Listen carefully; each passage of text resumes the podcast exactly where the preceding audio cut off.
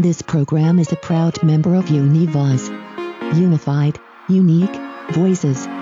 Learn more at univazpods.net. Hello, my name's Patrick, and I'm a Scream Queen. I'm a Scream Queen, and so are you! Ah!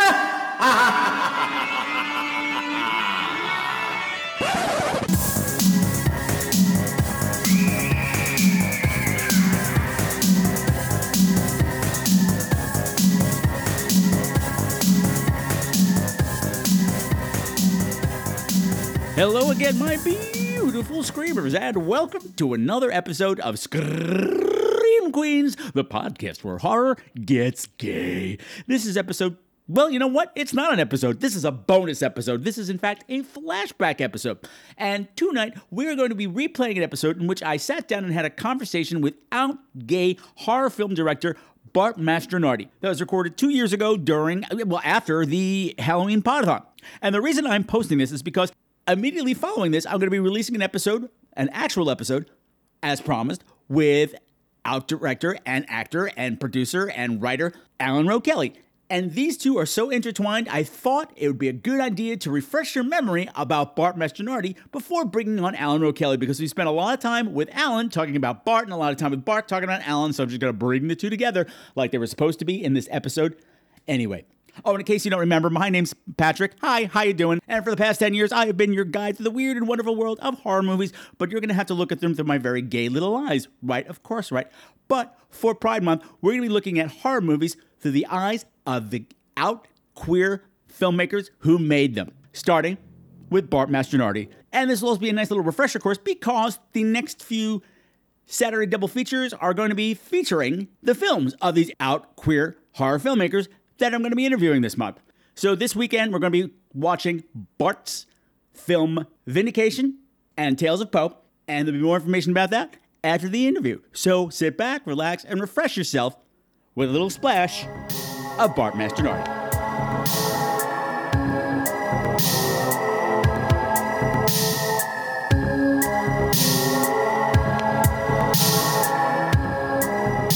So I am thrilled to have joining me on this very special episode of Scream Queens a fabulous out gay director whose work you've already been introduced to. Yeah, he's one of the guys who helped write and direct the very first episode, uh, the movie rather, that was on the first episode of the Podathon. And I'm talking about Tales of Poe. And that guy I'm talking about is director Bart Mastronardi. How you doing? Bart? Thank you. How are you? Uh, well, we already had this conversation. Oh my gosh, everything below the waist is kaput. But hey, how's California? it's uh, 75 and sunny, and I'm on top of the mountains right now, so it's actually beautiful right now. yeah, so Bart directed two of the three segments in Tales of Poe. So if you want to refresh their memories, Bart. Yeah, yeah, sure. Uh, I directed uh, The Telltale Heart with, uh, that's the one with Debbie Rochon, and then I directed Dreams, and that's the one with uh, Adrienne King, uh, Amy Steele, Caroline Williams, and that one. Joe Zazzo is going to be really mad you left him out. Oh, I'm so sorry. Joe Zazzo and Joe Zazzo, who actually I love his part because I wrote that um, uh, when we wrote it. Michael Varrati wrote the script, and um, I wanted to get Joe in there, and uh, we got this really creepy scene with him as like the grave kind of keeper, which I actually uh, when we were writing it, it was kind of based off of uh, Shakespeare's Hamlet, the grave keeper, uh, which is one of those really kind of creepy kind of moments. And Joe really does it great because Joe's so visually present when the camera's on him. So Oh, yeah. it's always great to to work with him. Yeah, yes, yes, that is very true.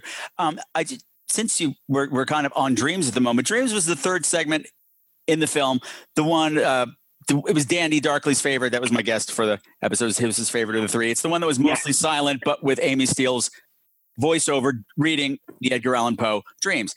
And it was very surreal, extremely surreal. Like they didn't even you didn't even attempt to explain anything was going on. It's completely left up to you. And Yeah, I know. I told you Mhm. at the New York City Horror Film Festival when I saw it, I said, Bart, that was really ballsy. And I loved that. I, I mean, I love when directors take a brave choice that to put to end your movie with this very long sequence with almost no dialogue, and it's it's a downer. I mean, it's Mm. different from the other two segments, and, and not saying that in a bad way. It's sad. I no, I understand. I totally understand. Dreams is a very, um, you know, when Michael and I sat down to discuss what we wanted in there, um, you know, Derek Jarman came up a lot and very surreal, you know, pieces and discussion and uh, David Lynchian. Yeah, I mean, it's influenced by so many different things, Dreams. And he wrote this beautiful script. And the one note that I had was like, let's just keep Amy's narration in there and everything else would be a visual kind of story. And I'm, I'm mostly drawn to silent movies. I'm not really drawn to very talkative movies. okay. And when we did Dreams, it was really such an opportunity to create almost an Alice in Wonderland, Wizard of Ozian kind of film based on a poem by Edgar Allan Poe that does not even have anything in there uh, that No. you know would be synonymous to the visuals. So it was all created through Michael's script and then whatever you know we did uh, on set with our actors and production and stuff. And then Alan came in and you know it just it was just uh, so much beauty in that piece right there.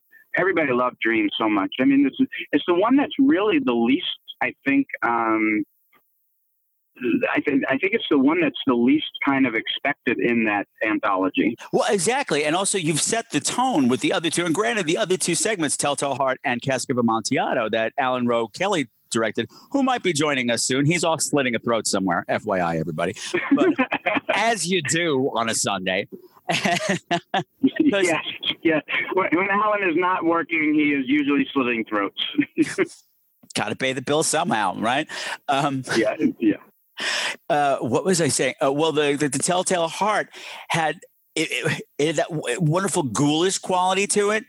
It was dark. It was Mhm. mean, and you you took the tale and, and added to it and spun it, and that was cool. And then Cask did similar things, updated it, added to it, switched everything around, and then added this really kind of wonderful old school zombie element that's not in there at all, which was just tons of fun. Because let's face it, we know these stories. Oh yes, we do. I, I think everybody, you know, between Telltale Heart and Cask of Amontillado, they have been filmed numerous times, whether in the short format or within a feature uh, feature film, where they've elongated them into like a two-hour film. Yeah. And the whole idea that we wanted was, well, let's retell them, but let's how can we tell it cinematically? How can we tell them maybe different than maybe not new because I don't think we could do new again, but we could definitely do it different than the way everybody else was doing it. And Alan, with the Cask of Amontillado, I had given it to him, and I said, hey. You know, either do Mask of the Red Death or do Cask of Amontillado. And he had a script very similar to Cask of Amontillado that him and Randy Jones wanted to do together. Mhm. And when he read the short story to, for Cask of Amontillado, he's like, "Oh my God, I got the perfect vehicle that could kind of do this." And he rewrote a script for it, and that's how he got of Amontillado the way that we have it. Nice, nice. One of the things I just realized, which I think is cool, that you could use pretty much the same setting and the same cast for Up Mask of Amontillado and Red Death, just because I described it on the podcast. I'm like, this setting and this wedding is filled with this cast of eccentric characters that are all just huge cunts that secretly cannot stand each other. And that's my kind of party. And that works for either. and that's a compliment. It is a compliment. I'm like, these people are awful. I love them. Yeah, they they oh my god, they're all bitchy and they're all moaning and groaning about you know um, Alan marrying Randy's character, and then they all kiss and everything is supposed to be really cool. Uh huh. Uh huh. Yeah, because we all we all know those people. Oh yes, we do. They're not fun to hang out with in real life, but they're fun in the movies. They're fun in the movies because they're characters, and it's just like God, you know. And there's some days you, it's like watching Dynasty with uh, Joan Collins and Linda Evans. It's like you would love to just beat the crap out of somebody the way that those two go at it, or Uh-huh. have those delicious lines that they deliver. But we know in real life that would be one laughable, and two like somebody's getting clocked in the face. Well, right. Yeah, well, like you definitely. I mean, you dream of slapping somebody like one of those dramatic soap opera slaps, but then you wind up in jail. That's not fun. No, no, that's the reality of it. But you know what? That's why we make movies. I heard that jail is not like it is in porn. No, no, it's. I, I mean, I haven't been there. I haven't been to jail, but I'm sure that it's not. Let's not find out. No, I don't want to find out. I don't. I, I'll keep the fantasies though. Thank, thank you. Thank you. One of the things that keeps coming up uh, from the people who heard the episode, how on earth were you able to wrangle so many you know classic like 80s scream queen superstars for one movie you get people who never do movies anymore come out and do this movie Uh, so exciting and to do it and do parts that they wouldn't normally do You know, that was, uh, I, man, it was a process. I will say this. Um, I'll give you the serious story. I mean, I could joke about it, but I'll give you the serious story. Um, my first film is Vindication, and I got very lucky that Clive Barker put his name attached to it. And Alan's been in the independent film community for quite some time. And Yes. both of us, we wound up having great respect for the work that we had. And when you get that sense of respect and, um, higher people in the industry kind of say, hey, yeah, look at these people. They're actually doing really quality work, not just quantity of work. yes You know, that allows people to start looking at you. And when Vindication had come out, that was created a big buzz. I mean, it's not the most successful film in the world, but it, it definitely was an underground, it's definitely an underground horror film that, you know, I got lucky with and it took like four years to make. And what happened was you start going to these horror conventions not as a fan but as a filmmaker who wants to do business with people and you hand out your film and stuff like that. And i already knew amy steele i wanted to work with and i had given her the film vindication and caroline i had known uh, for quite some time and she had seen vindication and then she knew alan's work. And make a very long story short they just liked the quality of work that was being given that they were seeing and they wanted to work with that those people that were delivering that quality. Because as actors they too want quality of work. I mean, how many how many more times can we watch, you know, young newly young girls running around pretty much topless, running, Uh-huh. you know, screaming from a serial killer, and it's fun. But as an actor, you do want you you want a little bit more sometimes to to give and show to people. Exactly. And I kind of feel like that's what they I kind of feel like that's what they felt. I'm a big Friday the 13th fan. Like I love Halloween and Elm Street, but there's nothing more than you know that that like whets my appetite like the Friday the 13th series. i'm right there with you babe did i just Oh, call you man, like, i totally they- called you babe yeah, yeah, it's, it's okay. It's okay, hon. It's okay, hon. uh, but you know, so to have Amy Steele and Adrienne come on board, and I remember Michael Varrati and I, we were sitting at lunch with them, and I we showed them the cut to Telltale Heart, and that's when they said, "Yeah, sign us up." And Amy had said, "Look, I haven't been on screen in like 25 years. Please, I just want a really great part." And you know, Michael went off and wrote that beautiful part for her as the mother, and Adrienne was on board once, you know, uh, once um, Debbie Rochon steps on Alan's eyeball in the Telltale Heart. And she's like, sign me up, I'm Yes, yes. See, So- folks, I got the story right. That was the story I told on the show, and I was like, I hope I'm getting this right because I heard this a long time ago and I had a lot of Manhattan's that night. But thank you, thank you. I love that story. Oh? It, was- that was it. That was the story. And um, you know what? It and it, you know, and it's nerve wracking because as a filmmaker, you're still a fanboy with them. And I remember Amy looked at me at one point, and um, we were doing her voiceovers. This was before the the visual performance, Mhm. and we were just doing the voiceover, and we were screening the Telltale Heart the next night at the American Museum of the Moving Image in Queens. And she looked at me and she goes, "Okay, what do you want me to do?" And I was like, "Oh my God, I have to direct her." Yeah.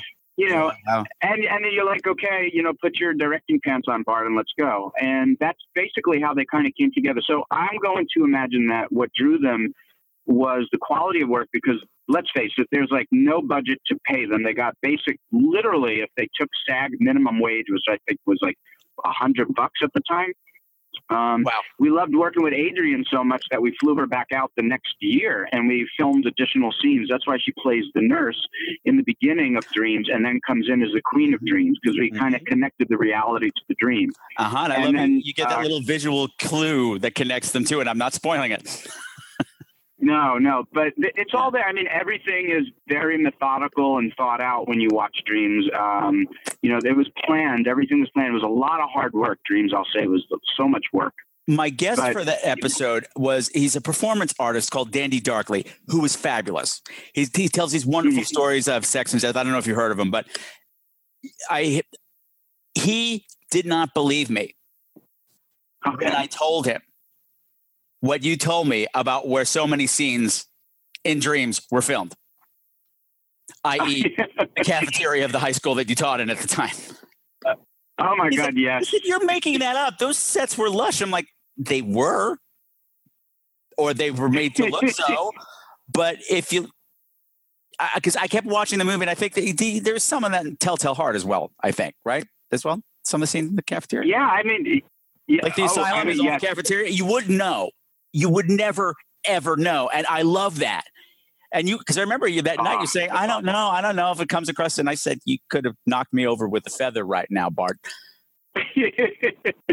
Uh, you know what? The, the joys of making independent film where you have no money is the fact that you have no money, so you have to be as creatively as as creative as possible. And you put Alan and I in a in in the dollar store together, and you're going to just start doing everything you can possibly do to make it look that way. You know, I'm also a film professor, and I tell my students all the time. A room is just four walls. What do you want it to be? And you're just going to have to create that to be those four walls to Nice. create the reality of the scene. And you know, I remember reading when I was uh, when I was starting out. I read Robert Rodriguez's um, "The Diary of Making El Mariachi: Rebel Without a Crew," and he said, "Use what you have and make it work." And I said, "Okay." Um, the high school that I taught at was really great, and they said, "Yeah, sure, use the cafeteria." And then classrooms became became dungeons, and uh, they became sets and stuff like that. And I was very blessed with you know having the amount of people that supported us while making that film, and that's why the film came off the way that it came off. I also really loved the choice to flip the genders in Telltale Heart. Mm, yes. That was very effective. That. Thank you, thank you. I remember. Uh, so I was working with Debbie Rochon in Alan's film, and uh, Debbie's a great actress. And Mhm. I remember saying, "God, I'd love to work with her." And you know, we became really good friends in the process. And I remember. Uh, one of my teachers was out and I had a substitute for him and uh, I had no idea what they were doing and I walked in and they were reading the Telltale Heart and I remember the light bulb went off and I after the class was over I typed her and I said, I got the project for us. And she goes, What is it? And I said, It's the Telltale Heart. So Isn't that for a man? And I was like, Not anymore. Not And- anymore. Yeah. And I remember seeing the Telltale Heart. I did. I went and I watched other versions, and they're all the same. Some stupid person looking at the camera talking. It's like, it's not cinematic. And I remember reading a, you know, Marty Scorsese interview and John Cassavetes, and they're always like, You've got to make your adaptation cinematic.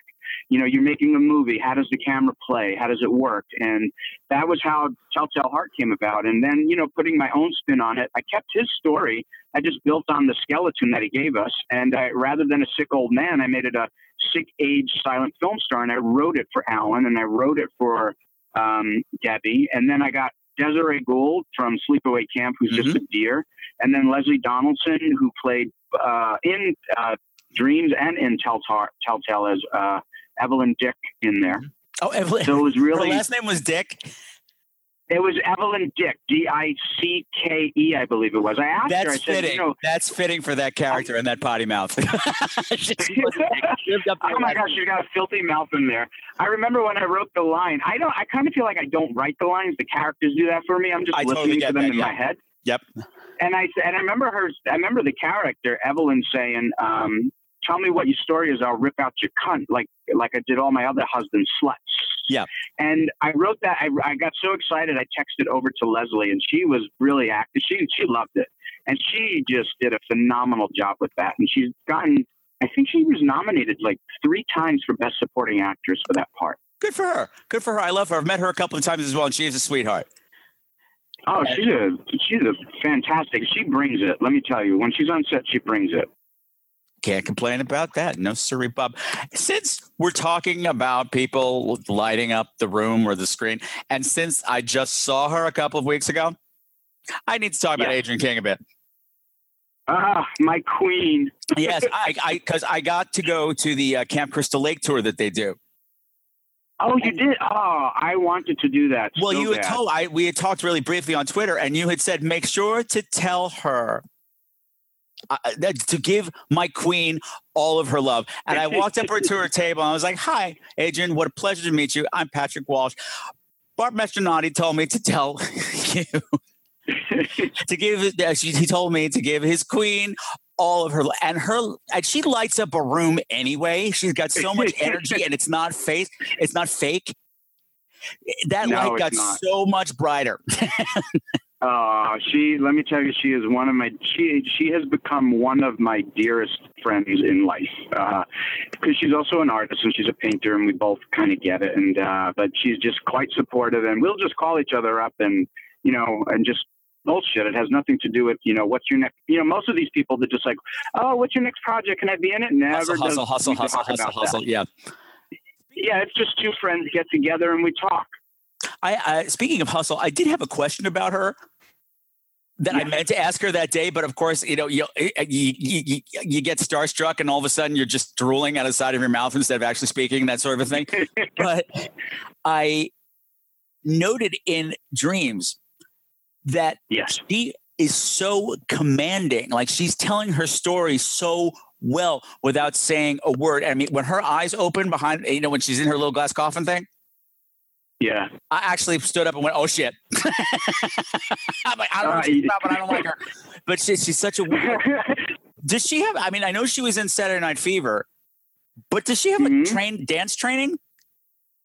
Yeah, I believe uh, Adrienne was a dancer. I believe she started in ballet when she was Ah. uh, getting started in the industry. Uh, so she's definitely got dance behind her. And that totally reads in that segment. I'm like, she knows how to tell a story with her body. She, let me tell you, she, and the one thing that I said to Adrienne, I, I said this to all the actors, is I don't want to see what you're known for, which is your your roles that everybody associates you with. I don't want to see Alice Hardy. I don't want to see uh, Ginny Fields. I don't want to see Stretch. I don't want to see all the roles that you've created with, you know, Aunt Martha and stuff like that. I come from a theater directing background, and it's Mhm. great that I'm working with these actors and actresses, and it's those roles that have drawn me to them. But those are the things that I want from an actor. Is I don't want to see those characters. I want audiences to see that you are an actor and that you can bring it. And Yeah. we would spend, Adrienne and I would spend emails and hours talking about her character. And she, and I love that as a director, when the actors really discuss their roles with me and meaningful, not just to discuss for bullshit reasons, but meaningful purposes. Mhm. And she she really got it. She knew that it was all about the silent visual image and that we were telling a story. And she, like you said, and you picked right up on is that everything is expressive through that face, through her eyes. And she that's an actress and that's what you want. And she delivered. She really delivered that. Well, And also, I know that the girl who was the dreamer in that sequence, I know was a dancer. I had a long conversation with her at the at the at after the film festival, and the two of them together are magic. They got along so well that when they were when they were doing the fight scenes, they were always very conscious of each other. Are you okay? Oh, I'm okay. It's okay. All right, good. And there was like action, and then it's like slap, pull the hair, you know, stuff like that. They were really good with each other. Well, you want that in a fight partner. To be perfectly honest, you have to be really aware of your other partner and have they're okay. Otherwise, don't I don't want to work with you. So I've worked with those people. who don't give a shit, and somebody's going to wind up hurt. And so that's nice. I love I love that whole story. I love that whole story. That me. I had to say, Bart, watching it this time for the podcast, in the interim between me seeing it at the film festival and now, my sister passed away of cancer. It was quick, it Oh, brutal. And sorry to hear I didn't know people could die like that. That dream Yeah. segment meant so much more to me. Like I saw so much oh, more thank you. and so many levels and so many wonder. It's it's magic and it was a, ha- a happy thing, but it was also it ripped my heart out and stomped it on the floor. And I don't expect that in a horror movie. And I loved that you had the balls to do it. I, you know, and I'm, you know, and, and my and my condolences about your the passing of your sister with cancer. Thank you. Um, my dad, my dad had brain cancer, and he too passed. Um, and you know, it's very uh, the thing that I find with horror films, and you know, a lot of people like it for campy purposes, but you know what? I'm more drawn to the emotional side of it, where there is this empathy and the sympathy with with the Frankenstein monster and Mhm. characters, and I'm very drawn to the the horror that can that that what is cancer. That's horrifying. Yeah. You know, because you have there's, there's nothing else you can do except you could try and fight it as much as you can, but at the end result, this is it. You're losing everything, yeah. And, and you don't want to leave. Sorry, go. You go. You're the guest. You always have the right of way. No, no, you don't want to leave, and that's heartbreaking, and that's that's the horror of it for me. And Yeah. you know, and and so to emotionally kind of tell those stories, um, I enjoyed that. I enjoyed the the emotion, and that is taking a risk. You're absolutely right, because most horror fans don't want that ending. They don't want to end off on a. I was told we should have put Dreams first, and I was just like, no. I, you know, like Telltale Heart would probably have been, or a Cask of Amontillado, the best way to end it on a high note where there's a big punch at the end of it. Uh-huh. But Dreams kind of, I want, I wanted the audience to kind of walk out thinking what they just saw, and it is. It, he died, and it's sad, and there's this conclusive ending to it. I don't know if whether we made the right choice or not to end it on Dreams, but I know I loved it. Um, and it is heartbreaking. And I remember watching Amy and Bette do the performance. Um, there was a moment where Amy just got very teary eyed, and it was it was it was quite emotional because she's putting herself there. It could be a sister, it could be a father, it could be whoever it is, and it is sad. It's very sad. And and Edgar Allan Poe didn't live a, a really high lifestyle. He was a very poor man, and he didn't live a very creative life. No. He died. What was it? Five years. Five years after his death, did people start discovering his work? Yep. And the other thing he's known for, I mean, people always associate him with horror, but the other thing he did really well was melancholy.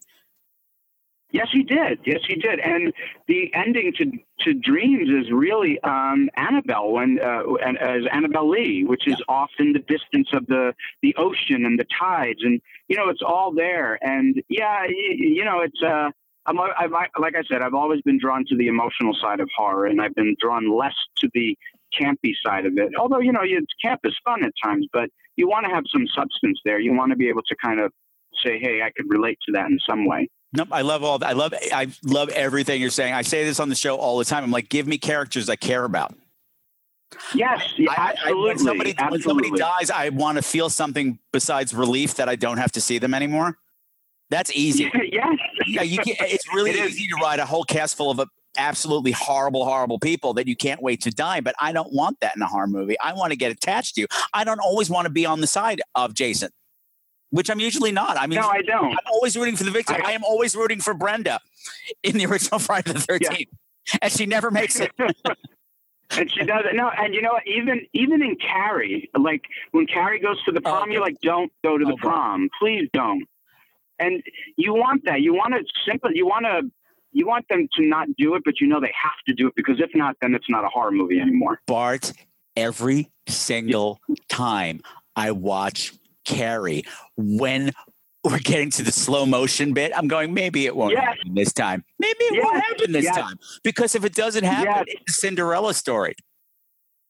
Yes, then it, yes, and then we realize, wait, we're in a Stephen King novel. It has to happen. Like, like, because the way that movie is constructed, I, I love the way that movie flows because it's almost like this kind of what is the word I'm looking for? The inevitability of fate. Like ev- everything is happening because it has to happen. Like there's no getting Yeah, out of it- What's Everything- great about Brian De Palma's version? I'm sorry to No, interrupt. you go, you go. You always have the right of way, Bart. What, what's great about Brian De Palma's version, and this is why the other carries do not work on any level, is his is an opera, and Thank that you. you don't get any. You don't get any grander than opera. Thank you. That is how I always describe it. I said the emotion levels in this are so up they're almost operatic like it's everything is so black and white and the everything is life and death all the time like it's just the fucking prom everybody calm down but no it's not just the prom it's opera prom it's And big. when it's I heard big, it- you know, when i heard that they were Mhm. making a musical of it you know long before it ever came out i got excited because in my mind i went this will make a brilliant rock opera yes, yes, and they didn't it's do that done correctly. yeah and no, they, because they don't. They don't know how to do it. They don't because they don't understand the material that they have in front of them, and you need a very strong director like De Palma to pull that off. Mhm. And anything since any remake that comes after it can't top that. You cannot top opera. I don't care how big, like whatever you do, it's just that big. It's a motion picture. It's not even a movie. Oh yes, I say that all the time. I have films and movies. Motion picture is also a good way to put it. So this movie is a film. This other movie is, is a movie. Yeah. Which, if I can go back to Dreams for just a minute, just yeah. I love the way you ended it. The way you ended it because I talked about that movie and thought about it forever afterwards. It was all I could talk about that night. Those other two Thank segments you. are great on their own, but the way, just the fact that you gave me so many unanswered questions and let me hmm. f- draw my own conclusions about what was going on is so exciting to me. Yeah. I, I was very happy. And even just watching it this last time, I said, oh, oh, I'm seeing this in a totally different way. I'm kind of seeing, oh, it's like different worlds. And they, each kind of has its own like, like leader and she has a test to pass. Whether that's right or wrong doesn't matter. I don't want to know what's in your script. Never tell me what's in your script because I will always want to figure it out on my own. So, how do you know Sean Abley? Um, so Sean, uh, he is um, from Fangoria. He had Gay of the Dead, uh, the the Gay of the Dead articles from Mm. Fangoria magazine, on the online articles, and I believe Sean and Alan knew each other, which then introduced me to Sean. And Sean was wanted to do an interview with me. This was before I was out of the closet, and I said, I'll do you the interview and that'll be when I come out publicly, you know, as a filmmaker. And he said, great. But I kept, I kept pushing the interview off because I was terrified. And finally, and finally, because it was a very different, uh, you know, we're going back maybe 15 years, not even 15 years, maybe about like eight years ago. It was a different, it was a little bit different. So you were 13. And- yeah, huh? Yeah, I was 13 years old at that point. Perfect age to come out.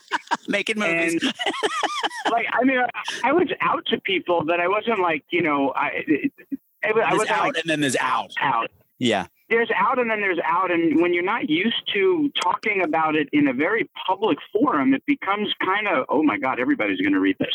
Yeah. Anyway, Sean, Sean had, uh, Sean was great about it, and he kind of yelled at me, and I was like, you're right, I, I'm going to do this, and I did, and that's how Sean and I knew each other. So I did the Gay of the Dead article for him, and uh, he interviewed me, and it was really great. And then it was in the book, and you know, he's out here in LA. I get to see him once in a while, and so through just mutual friends and colleagues. Well, next time you see him, you tell him the same thing you, Should I call him your tell- queen? yes, yes, you do that to me because I'll tell you. I talked about this in the show, and I've talked about it on the show with Sean, so it's totally okay. I met Sean Abley circa 1995 in an AOL Bears chat room,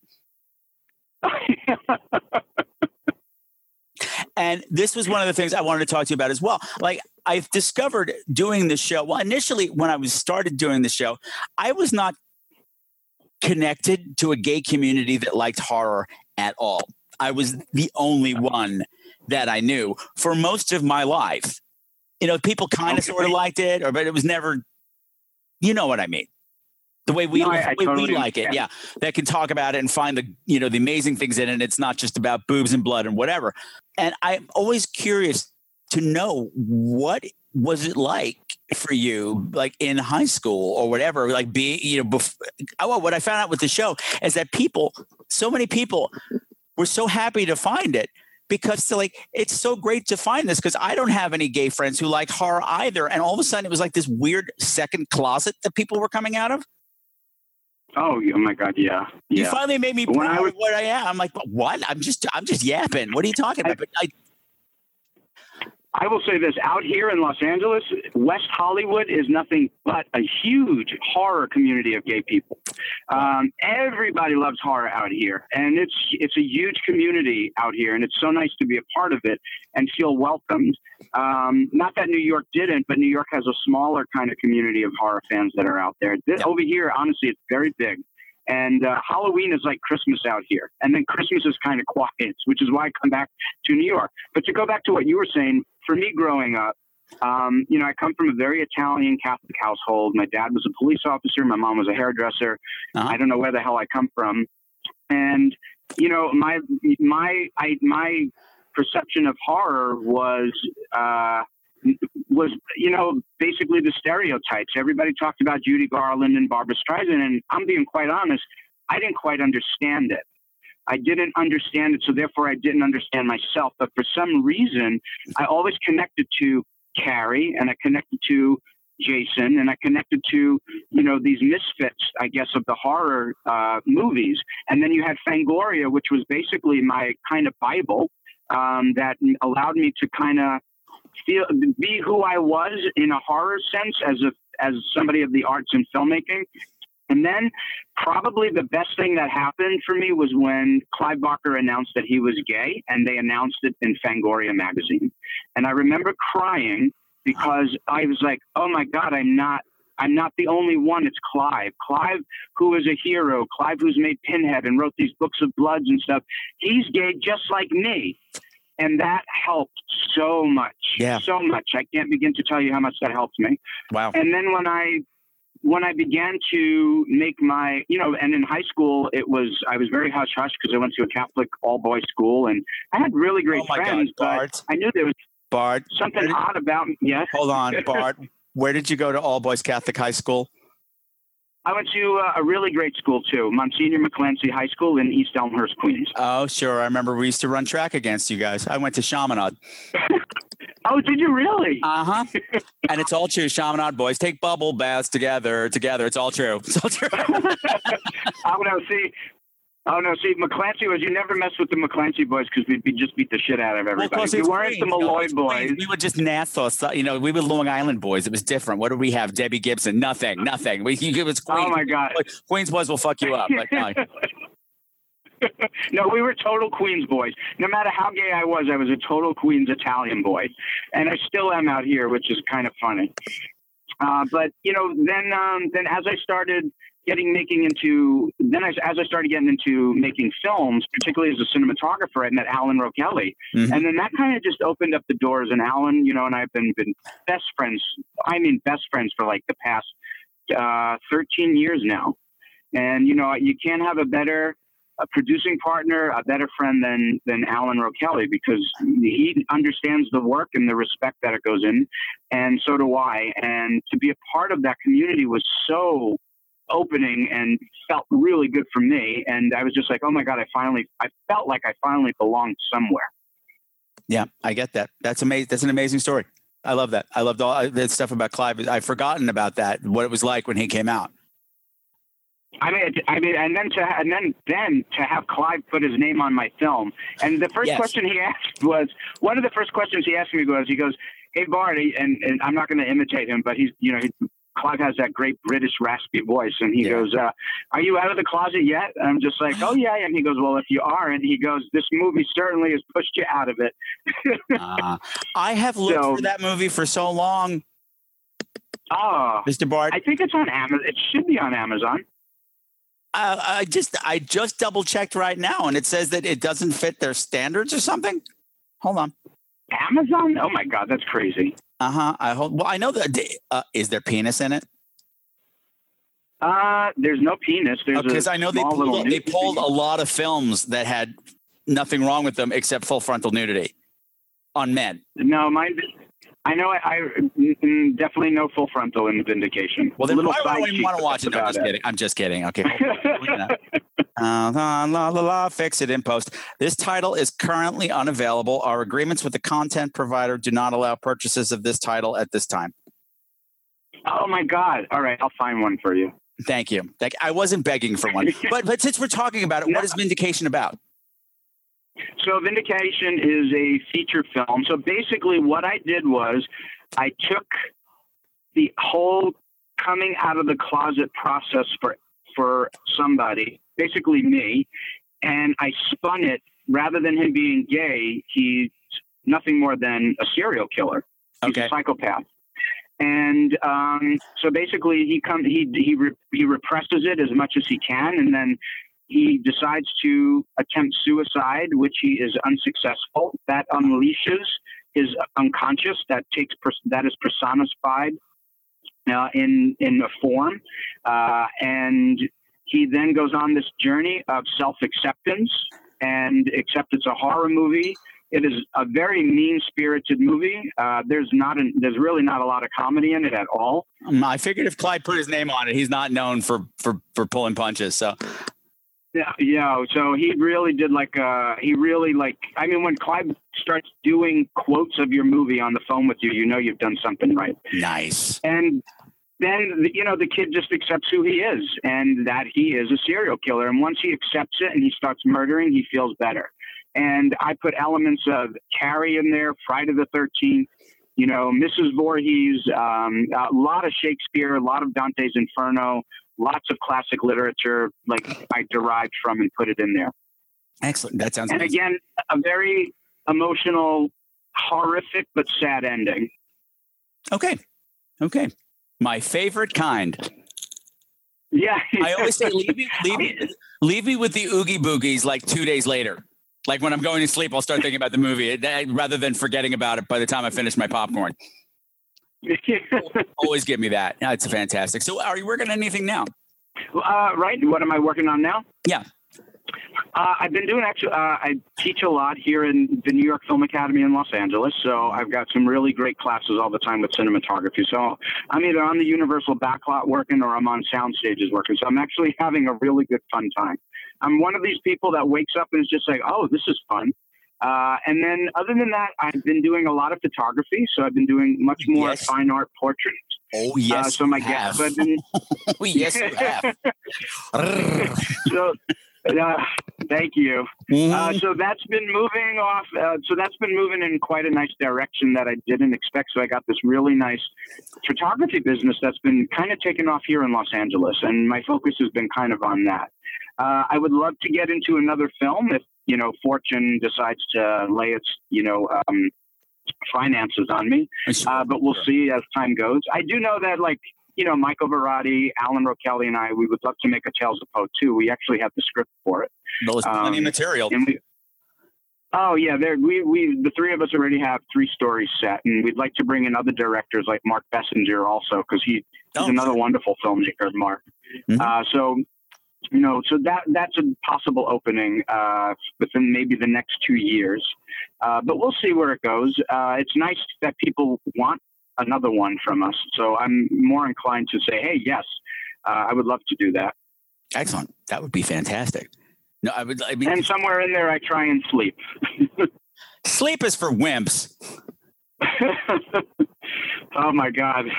Some days you're just like, all right, I know I have to get this done, but I need some sleep in order to get it done. Oh, I yes, I know, I know, I know. Um, I just wanted to say that photo that, that came out a couple of weeks ago of the redhead. Oh my god!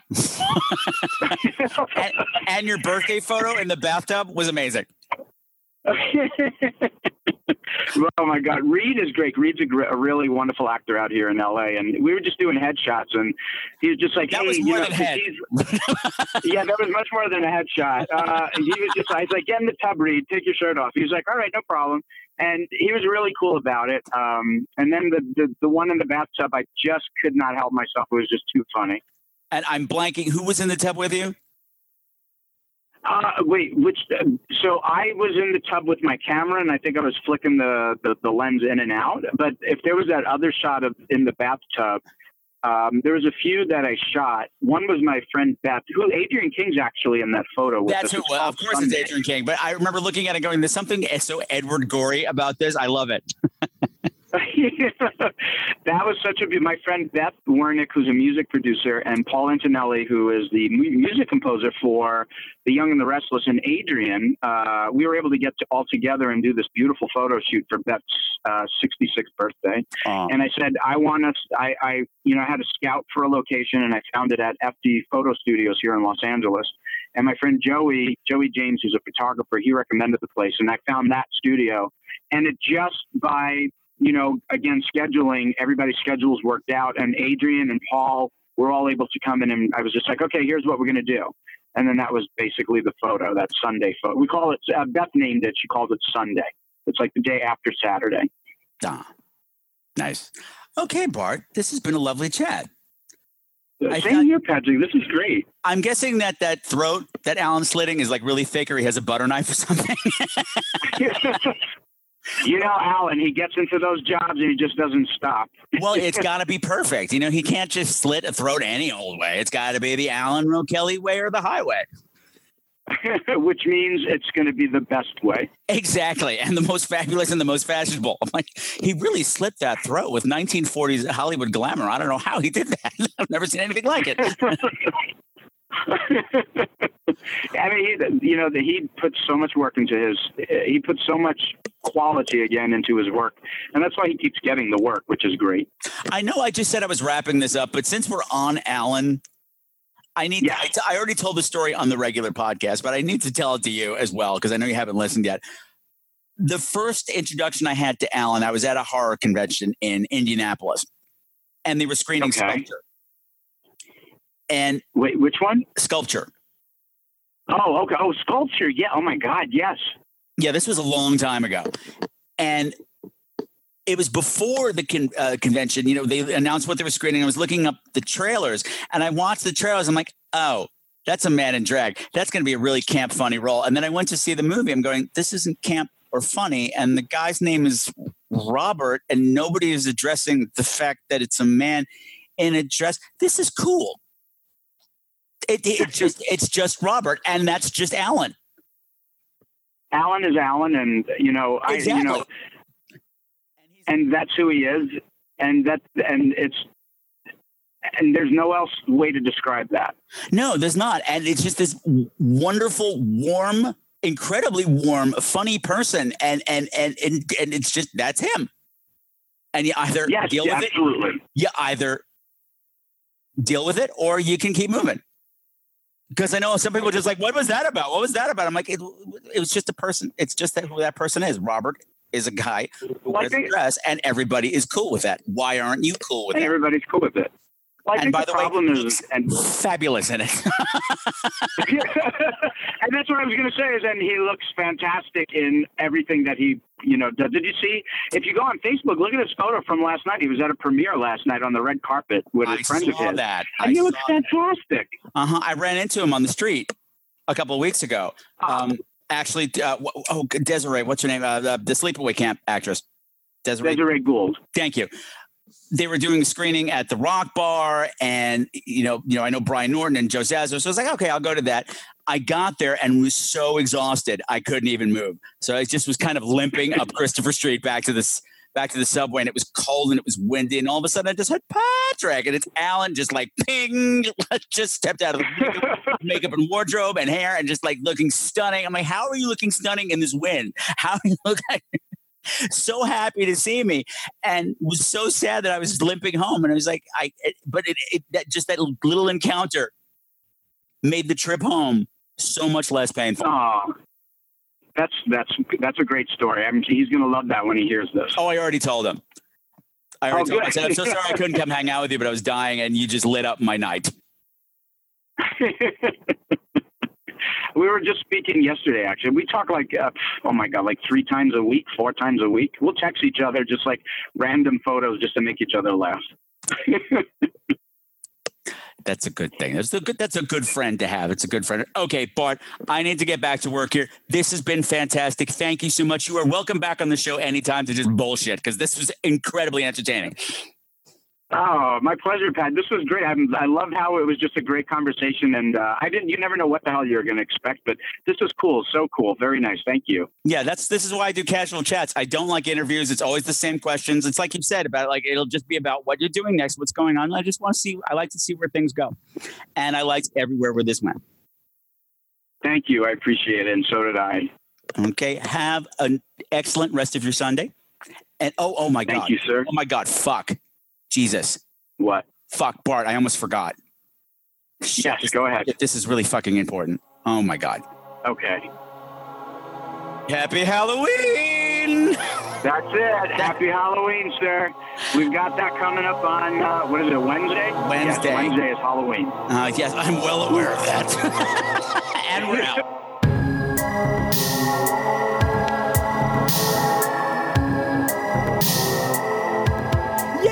Memories like the corners of my mind. That was fun. That was fun. Thank you again to Bart, Bart Mastronardi for sitting down with me two years ago to have that conversation and for letting me dig him up for another little refresher course in his business.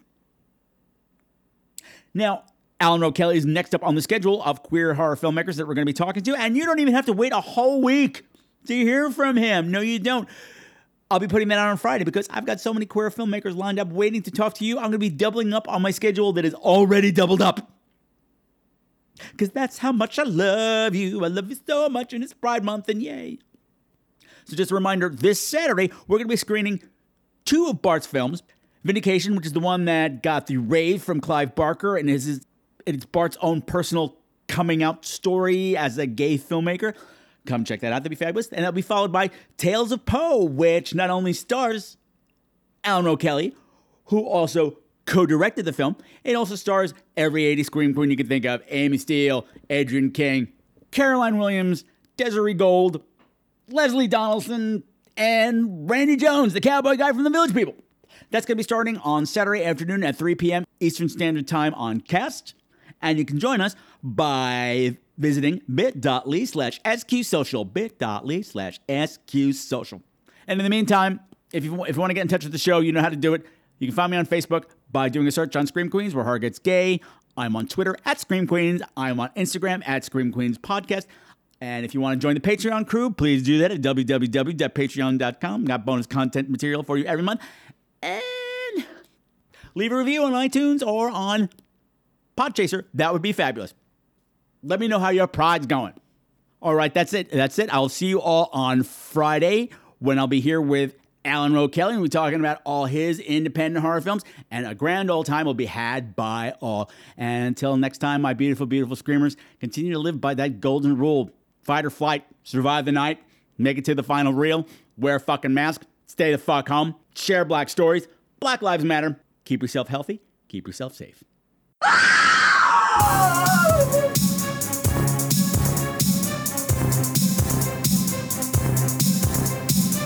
All of the music for tonight's show, unless otherwise specified, has been written by Sam Haynes. You can find all of his music at www.bandcamp.com.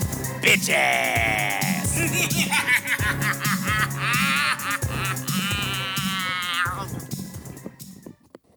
Ew.